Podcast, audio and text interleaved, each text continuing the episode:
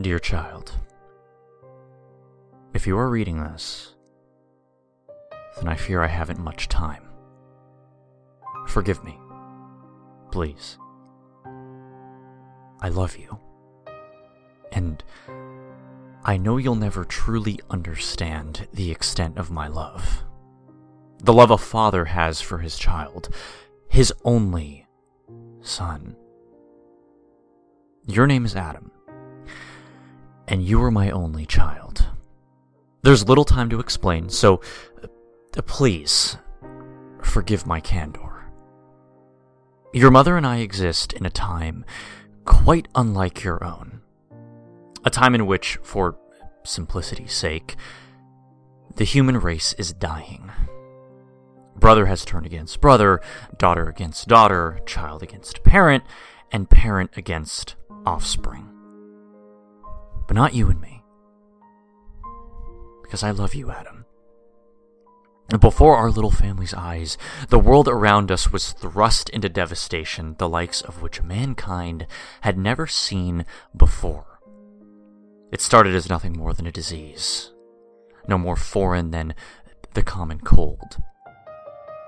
But unlike a cold or a flu, it wouldn't go away. Soon our neighbors grew ill, our economy grew barren, and society began to collapse from beneath us all. We tried vaccines. We tried anything. And nothing worked. Except for the bombs. It started as radiation therapy. But the need grew far beyond what hospitals and clinics could offer. Nationwide mass hysteria would have been an understatement. Worldwide Holocaust, woefully, sums it up better. We had no idea. I mean, we thought we were living in the last of the world's wars. We didn't know we were being attacked. We were bombing ourselves. To rid the world of the virus, we had to stop the spread. But instead of putting pressure on the wound, we merely cut the appendage off. Two days it took us two days to go from a depression to literally hell on Earth. And that leads me to you. When your mother and I thought things couldn't grow worse, she caught the virus. And so did you. While you both experienced the pitiful sufferings of the virus ravaging your bodies, I perhaps suffered a far worse agonizing torture. I had to endure watching my family fall apart before my very eyes. When your mother died, I lost all hope. My years of medical training were wasted. My degrees and certifications a mere prodigal display.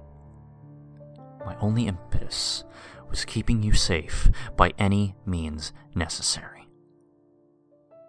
And I did mean any. I pushed myself to limits far beyond those I had business dwelling in.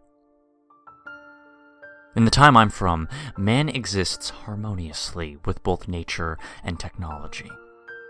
We have perverted God's intentions, and I have perpetuated this sin in what I've done with you. To you.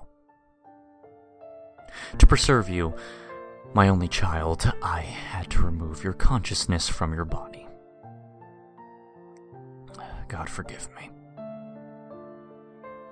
I isolated your brain and spinal cord, removed them. This is a process commonly reserved for cryopreservation, but there's simply no point in freezing you for the future.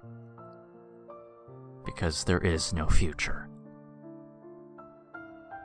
You are preserved in the present, one of the last human consciousness alive, perhaps the only consciousness left. This is a heavy burden, I know, but believe in my words as I believe in you, my child. Your brain has been integrated with a computer, the harmony of nature and technology. Your identity and surroundings are mere fabrications of the computer and your mind. Your world as you know it doesn't exist.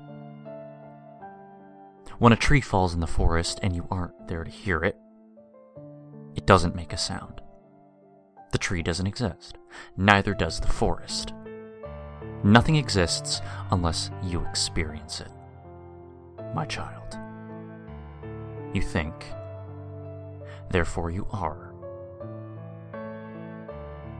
Adam, you are the only thing real about your reality. You are alone inside your mind.